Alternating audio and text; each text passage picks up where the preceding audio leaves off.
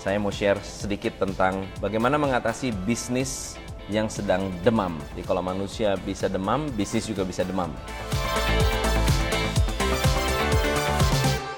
Biasanya bisnis demam karena tiga penyakit kronis. Penyakit kronis yang pertama adalah karena kehabisan uang. Penyakit kronis yang kedua karena karyawannya bermasalah. Penyakit kronis yang ketiga, bisnis owner sudah kerja keras tapi tidak ada hasil. So untuk itu uh, kita ingin memberikan uh, tips bagaimana cara membuat bisnis Anda lebih sehat, lebih seger dan menghasilkan. Menjalankan, bisnis uh, selalu dihadapkan dengan masalah dan masalah ini harus kita hadasi, kita atasi, kita hadapi.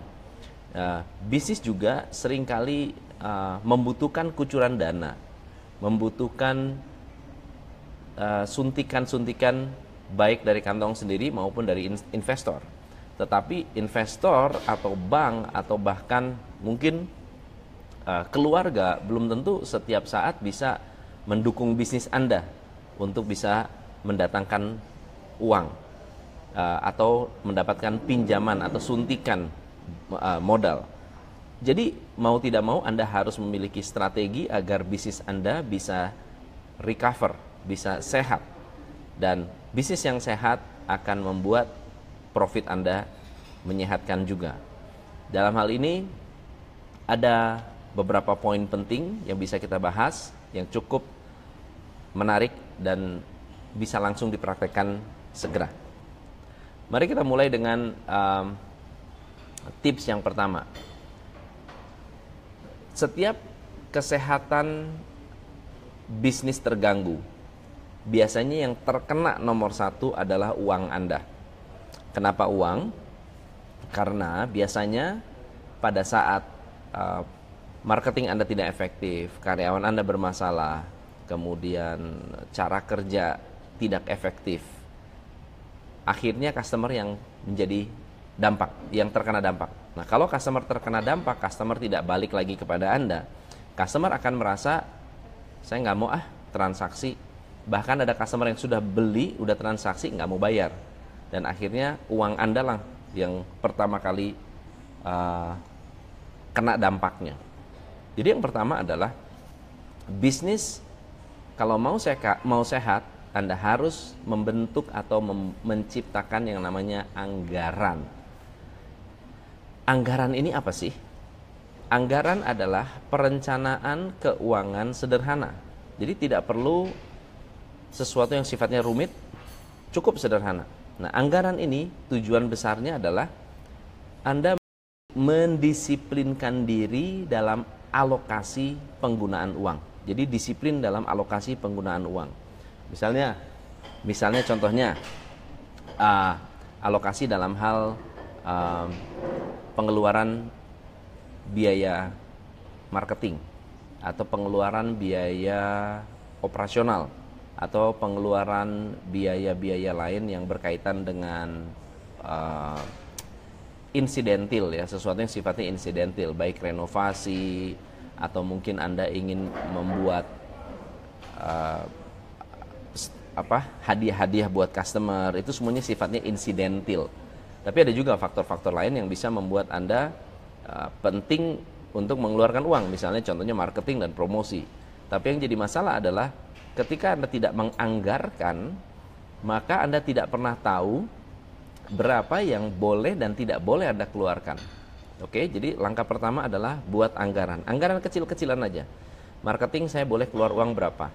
Promosi saya boleh keluar uang berapa? Untuk hadiah customer saya boleh keluar uang berapa? Untuk biaya operasional saya boleh keluar uang berapa. Dari situ Anda bisa mengalokasikan biaya minimum untuk menjalankan bisnis Anda.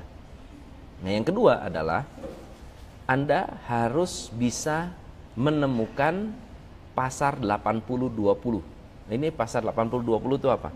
Setiap bisnis memiliki top 20% customer yang memberikan kontribusi 50 sampai 80% profit.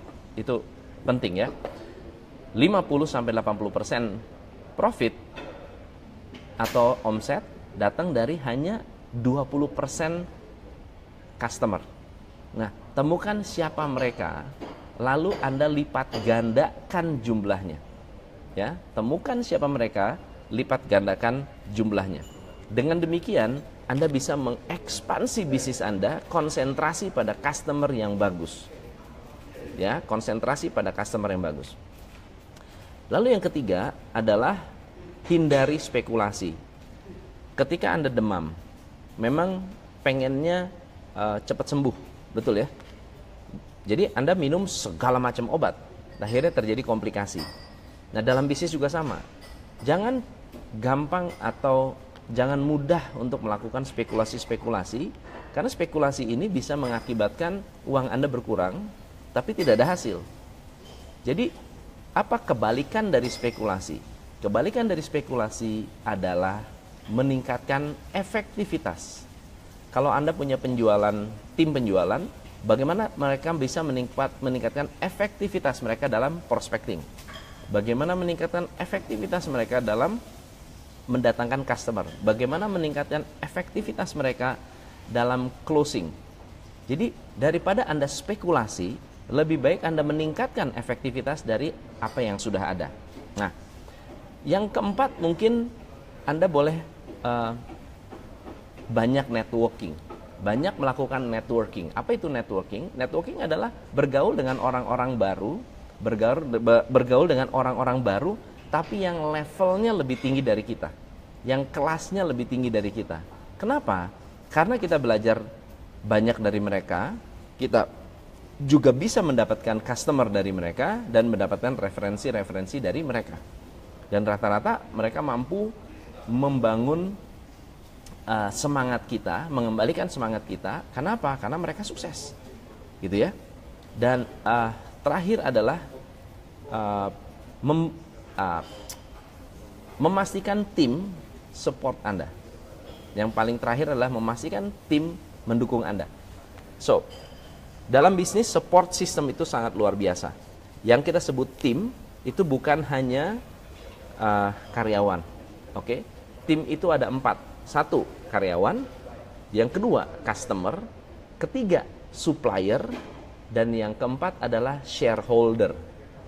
Jadi kalau anda sakit, bayangkan anda sakit, anda butuh support, betul ya?